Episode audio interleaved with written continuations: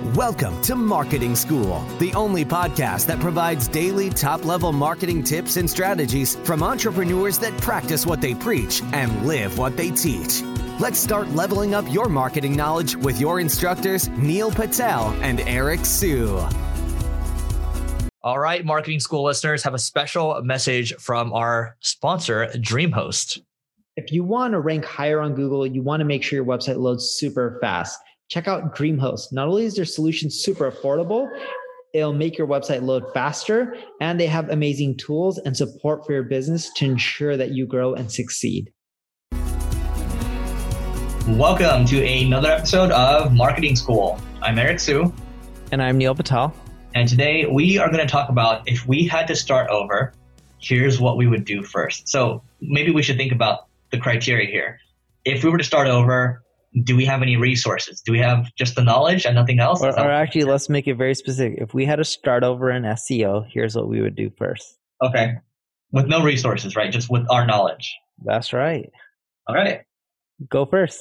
Yeah, I think sometimes with this, it's like whatever comes to mind, you just give the answer. So I would just caveat this by saying that Neil and I might give you a better answer later when we think through it more. But here's what I would say if I were to start in SEO today, the way I look at it, I'm going to compare it to, okay, I would look at the competition or not the competition, but the comparables first.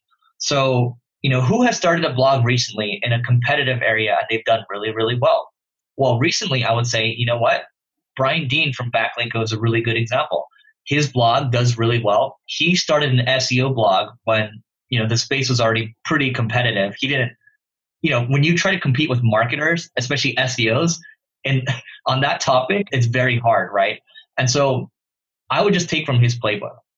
I like what he does with his website. He only writes long form content with lots of data. He, he's actually partnered up with us and taken data. He's partnered up with other companies, taking their data, and he'll just do these really like we analyze 11 million results. We analyze you know 10 million links or whatever, and then here's what we found. And there's just these key takeaways. It's very practical and it's easy to digest. And for people that are just skimming, he's got sections just for skimming too. But he's got his own style that's unique. So what he's done is, again, long form, data driven. He has these things called power pages, which is just, you know, really long form pages or pillar pages where you have one page and then it just links to a bunch of other ones.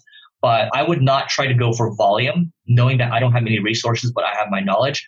But I would try to partner with other people, take their data, and then analyze the crap out of things, have my own unique spin on it, and just, you know, each month I publish one thing, one step at a time, one step at a time, one step at a time. And then in 12 to 18 months, I should be a lot stronger than from when I first started. So I would take a similar approach to Eric in which I wouldn't write a ton of content because even right now I don't write a ton of content, but I try to focus on quality over quantity. But the big thing that would change is, you know, everyone always says in SEO the riches are in the niches and you want to create these niche sites and go after them really hard. I would actually do the opposite and I would go create a site after a really big TAM. So TAM is total addressable market. Because if you're going to do SEO, it's a long term game. Might as well go after industry where you can get tens and 20, you know, 30 million visitors a month from versus a few million. Because the bigger you go, the more opportunity there is. And it's easier to get a small fraction of a big pie than it is to get a big fraction of a small pie.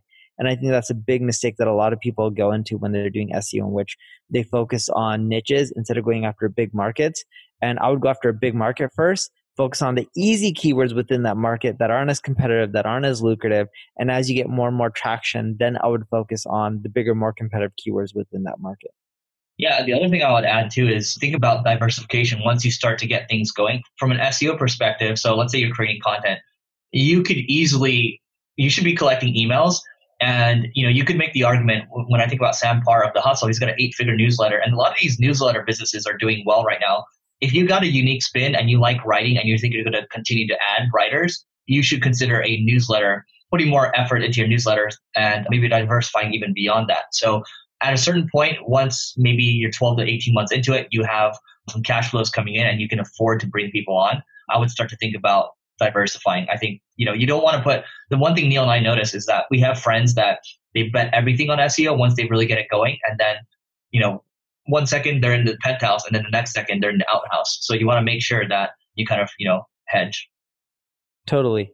So if you need help getting your Kickstart with SEO, make sure you check out marketingschool.io slash live. Eric and I are doing a virtual event and uh, hopefully you're a good fit and we'll see you there.